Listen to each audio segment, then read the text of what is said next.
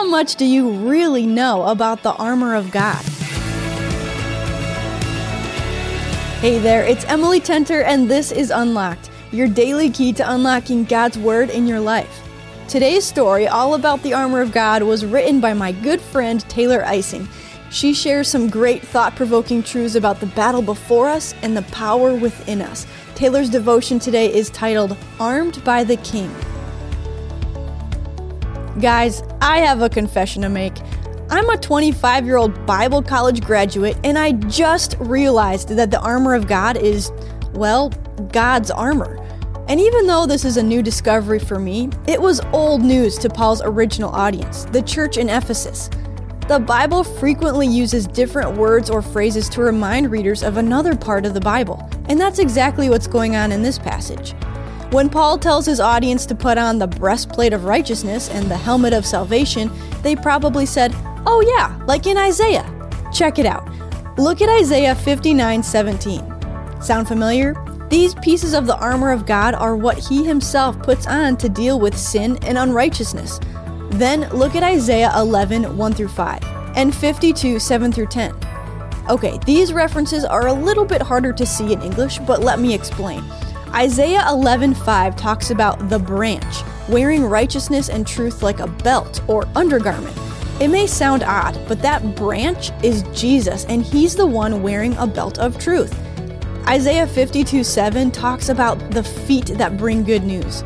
And now we know the good news is the gospel of Jesus, his perfect life, his death in our place on the cross, and his victorious resurrection from the dead.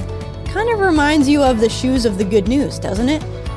So, why does this matter other than to impress your friends with Bible trivia?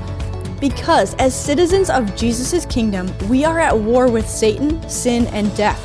We are called to go after the spiritual powers of evil with everything we've got, resisting sin and promoting justice. And nothing but God's own armor is going to protect us in that fight. He is the only one who can equip us to battle evil alongside our resurrected King. But don't worry, we know who wins. Ephesians 6:10 says, "A final word: Be strong in the Lord and in his mighty power." So, let's talk about this. In Ephesians 6:13, the command to put on the armor of God isn't given to individual Christians. It's given to the church as a whole. We aren't supposed to do this on our own. Who can you lean on to help you stand strong in Jesus? What sins are you fighting with right now? How does Jesus help you in this fight? Bring your battles to him in prayer. Do some reading on your own today. Check out Isaiah 59 and Ephesians 6 10 through 20 to keep God's Word alive in your life. Thanks so much for being here for this episode of Unlocked. Be sure to come back tomorrow because Andrew's going to read a story about the unshakable love of God. Don't miss it. And don't miss the updates, encouragements, jokes, and more we post on our social media pages. You can find us on Facebook and Instagram at Unlocked Devo. Okay, that's it for me. Thanks again for being here. Until next time, I'm Emily Tenter, encouraging you to live your life unlocked, opening the door to God in your life.